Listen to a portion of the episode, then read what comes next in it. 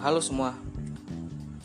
Kali ini kita akan ngomongin mengenai Pancasila. Khususnya sejarah perumusan Pancasila. Dan podcast ini saya buat sebagai salah satu materi di perkuliahan perkuliahan umum ya. Mata kuliah pendidikan Pancasila. Jadi bagi mahasiswa yang mengambil mata kuliah ini silakan mendengarkan penjelasan saya. Nah, ada hal yang menarik uh, di buku pegangan Pancasila yang semuanya yang dipegang oleh kita semua ya. Di uh, apa namanya itu, terutama di UNES. Jadi dua bab awal kita berbicara mengenai sejarah. Jadi sebenarnya apa sih hubungan kita belajar sejarah ngalor ngidul kita ngomongin sejarah panjang seperti itu dengan Pancasila? Uh, saya coba bandingkan teman-teman. Saya coba bandingkan sejarah Indonesia dengan sejarah bangsa-bangsa yang lain seperti itu ya. Kita lihat sejarah bangsa-bangsa Eropa itu pada akhirnya terpecah belah semuanya. Kita tahu dulu uh, banyak sebenarnya wilayah-wilayah di Eropa yang bersatu. Saya ngambil contoh misalnya Yugoslavia. Yugoslavia dulunya adalah sebuah negara yang cukup disegani terutama ketika tahun 60-an ya ketika dipimpin oleh Joseph Broz Tito. Namun ketika Joseph Broz Tito meninggal, negara itu konflik kemudian pecah jadi banyak uh, negara kayak gitu ya. Dan negara-negara yang pecah tadi itu punya latar belakang yang berbeda. Baik itu berbeda etnis berbeda bahasa berbeda agama dan lain-lain. Dan kita ketahui secara umum di Eropa seperti itu. Hampir uh, rata-rata negara-negara di Eropa itu punya bahasa-bahasa mereka sendiri seperti itu. Dan sulit untuk dipersatukan. Ya walaupun sekarang mereka dalam ini ya dalam wadah Uni Eropa seperti itu pun kalau kita mau ngomongin negara di belahan wilayah lain misalnya di Asia Selatan. Pada dasarnya orang-orang di sekitar Asia Selatan tuh punya punya apa ya kesamaan hampir punya kesamaan etnis kayak gitu. Kebanyakan orang Aryan Dravida. Namun karena perbedaan agama itu negara bisa pecah-pecah. India kemudian ada Pakistan. Yang paling inilah ya misalnya kita ngomongin sejarah pasca perang dunia kedua itu India dan Pakistan pada dasarnya mereka dijajah sama penjajah yang sama. Cuma ketika merdeka masing-masing akhirnya memisahkan diri negara itu dengan alasan et, uh, agama seperti itu. India lebih dominan ke Hindu sedangkan Pakistan lebih dominan ke Islam. Nah bagaimana dengan Indonesia? Uh, saya bilang ya ini mungkin hipotesa saya sendiri kebanyakan dari negara-negara dari wilayah-wilayah tersebut itu tidak bisa bersatu karena mereka tidak punya perekat. Beberapa perekat yang mereka adakan itu itu hanya tertuju pada satu orang kayak gitu. Dan ketika orang itu meninggal, sudah hilanglah persatuan yang digalang oleh orang itu. Misalnya di Yugoslavia tadi saya mention nama Joseph Broz Tito atau di India ada Mahatma Gandhi misalnya. Sosok nomor satu. Ketika mereka mereka mereka itu meninggal sudah selesai lah semuanya. Nah sedangkan Indonesia tidak teman-teman. Indonesia ini punya sejarah panjang. Dan kalau kita mau bandingkan sama negara-negara yang lain pada masa lalu kita ini punya perbedaan yang sangat signifikan. Kita ada apa ya terpecah jadi begitu banyak kerajaan kesultanan entitas politik yang lainnya. Yang masing-masing itu berbeda satu sama lain. Baik itu berbeda bahasa hukum adat pun dengan agama. Seperti itu tapi kemudian kita mau bersepakat untuk menjadi bangsa yang satu karena kita semua pak sepakat dengan Pancasila. Jadi kalau saya mau bilang ya ini Pancasila ini sakti banget sebenarnya. Dia sakti banget, dia bisa jadi lem yang sangat kuat, lem super lah ibaratnya, yang bisa merekatkan begitu banyak aspek yang berbeda di Indonesia itu direkatkan jadi satu. Etnis, kita punya beragam etnis, apalagi bahasa, apalagi adat. Dan juga agama seperti itu. Ada lima agama loh bahkan enam ya. Enam agama yang diakui di Indonesia. Dan akhirnya kita bersepakat untuk jadi uh, bangsa Indonesia seperti itu.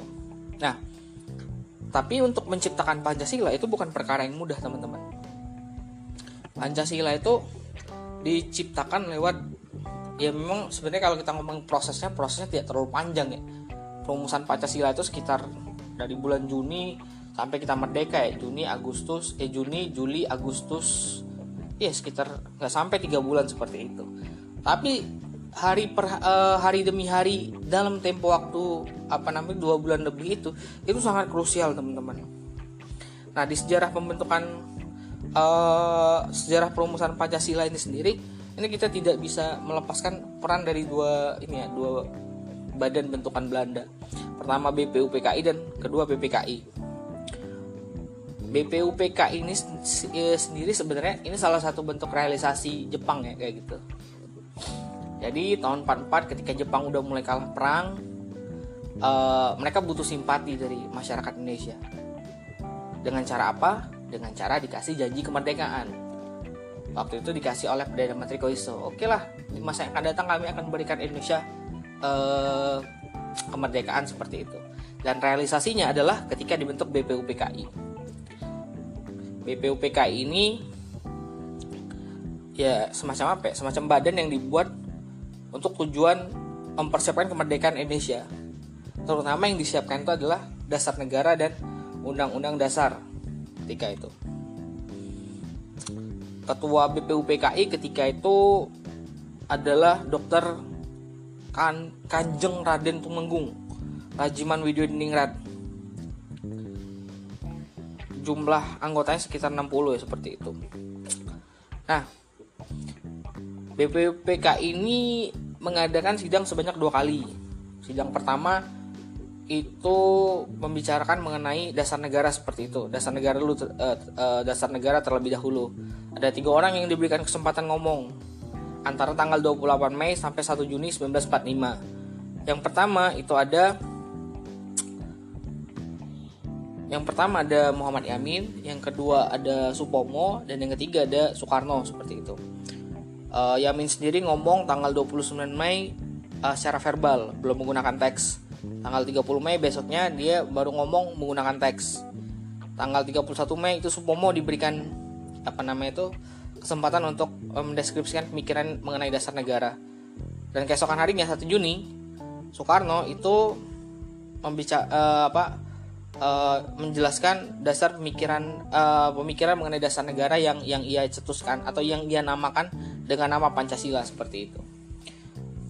Isi dari pidato Soekarno sendiri ini ada lima sebenarnya teman-teman. Pancasila yang dia namakan tadi ya ada lima dan ini berbeda dengan pemahaman Pancasila yang kita ketahui sekarang.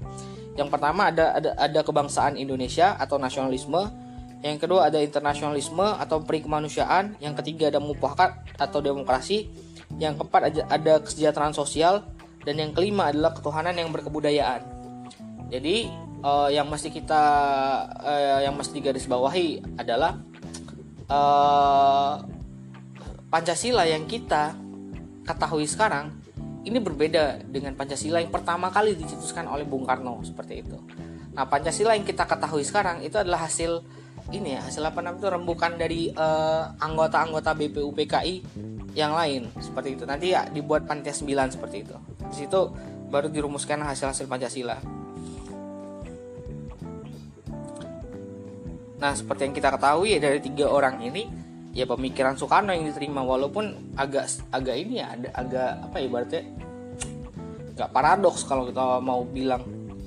Apa? Karena dari tiga orang ini hanya Soekarno yang punya background berbeda. Sorry maksudnya background yang yang agak jauh dari dunia uh, dasar negara seperti itu. Yamin kita ahli hukum Supomo ahli politik sedangkan Soekarno insinyur. Beruntung lah yang jadi insinyur nah tapi selain ngomongin masalah uh, dasar negara sebenarnya pada uh, masa sidang-sidang itu sendiri itu juga dibicarakan beberapa hal lain seperti itu misalnya si Supomo ahli politik tadi diberikan kesempatan untuk berbicara mengenai teori mengenai dasar-dasar negara. Yamin itu uh, diberikan kesempatan untuk berbicara mengenai wilayah Indonesia.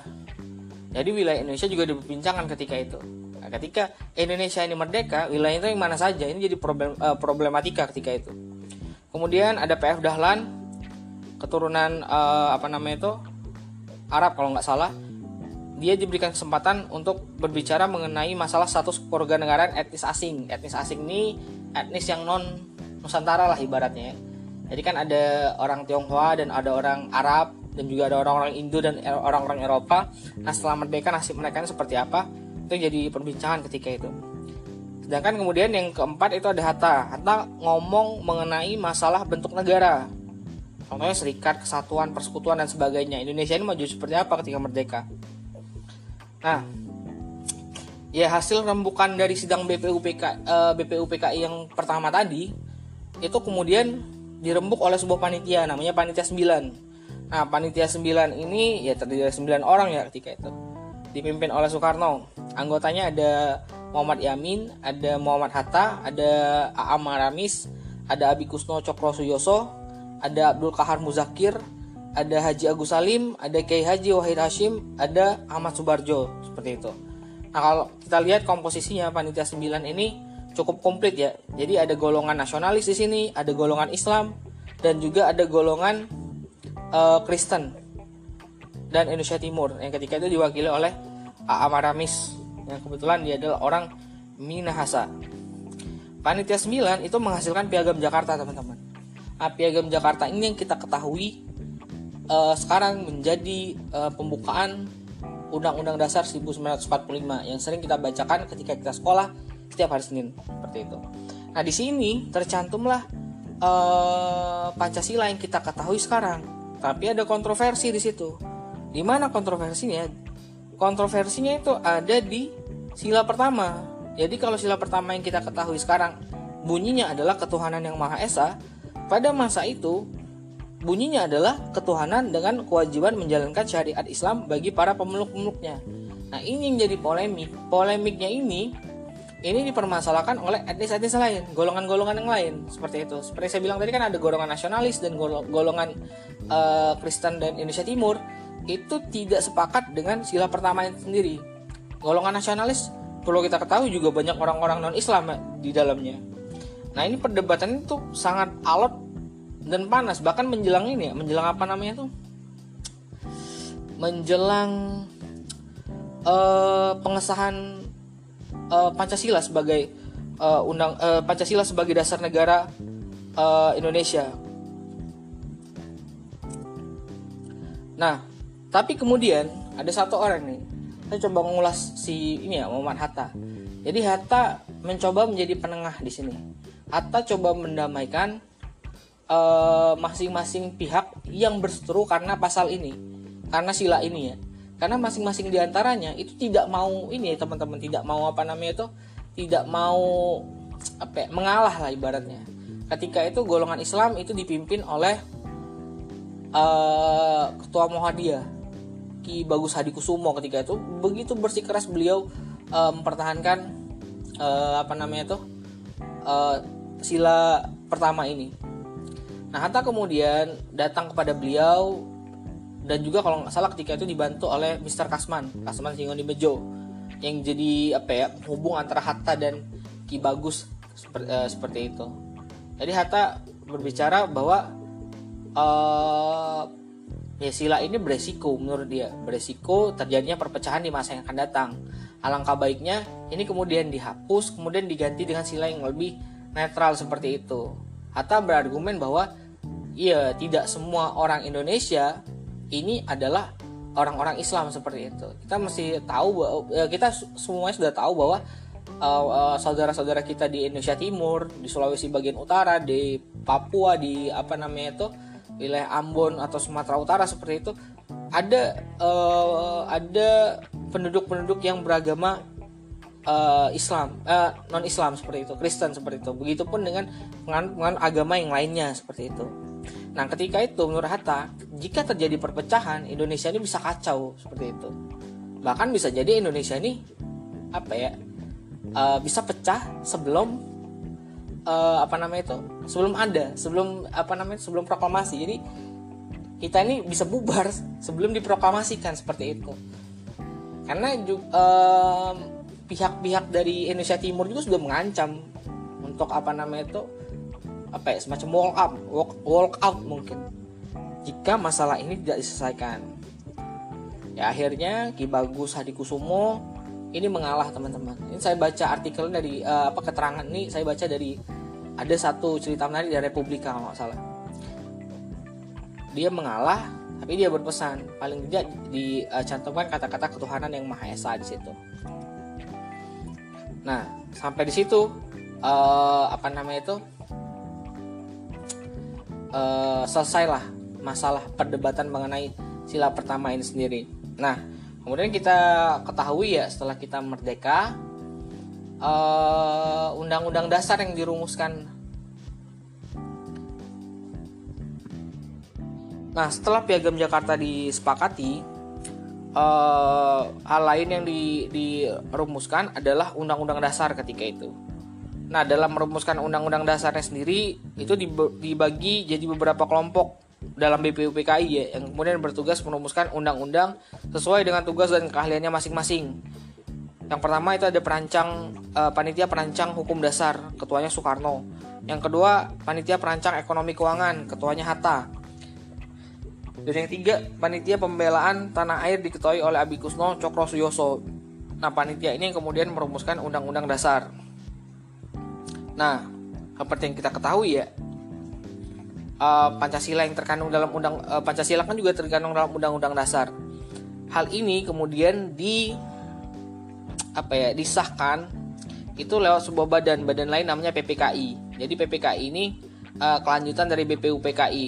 Tapi PPK ini terlihat sebagai uh, apa ya badan yang difungsikan untuk untuk membuat alat kelengkapan negara pra Indonesia merdeka pasca Indonesia merdeka seperti itu. Jadi ketika kita merdeka tanggal 17 Agustus 1945 eh, keesokan harinya PPKI itu langsung bersidang dikenal dengan sidang PPKI pertama. Salah satu poin yang dibicarakan uh, adalah mengesahkan Undang-Undang Dasar 45 dan Dasar Negara Pancasila ketika itu. Yang kedua itu memilih presiden dan wakil presiden Republik Indonesia. Dan yang ketiga itu membentuk Komite Nasional Indonesia. Nah, uh, lewat perdebatan yang sangat alot tadi ya, akhirnya Pancasila itu kemudian bisa diterima oleh apa ya golongan-golongan yang ketika itu menjadi wakil kita ketika Indonesia ini akan dibentuk seperti itu dan kita tahu kan Indonesia uh, apa namanya itu pasca itu ya Pancasila itu benar-benar diuji ya kayak gitu. Karena pasca itu kan kita tahu bahwa banyak sekali serangan-serangan kepada Republik Indonesia. Baik itu serangan yang sifatnya dari luar ya karena tahun 45 sampai 50 sampai 49 kita menghadapi apa namanya itu serangan dari Belanda dan sekutu. Kemudian pasca itu juga kita juga mendapatkan serangan dari dalam. Ketika ada beberapa pihak yang tidak sepakat dengan Pancasila kemudian menggaungkan apa namanya itu eh, gerakan-gerakan yang sifatnya separatis seperti itu. Nah, uh, sampai di sini dulu penjelasan saya mengenai sejarah perumusan Pancasila. Semoga bermanfaat. Terima kasih.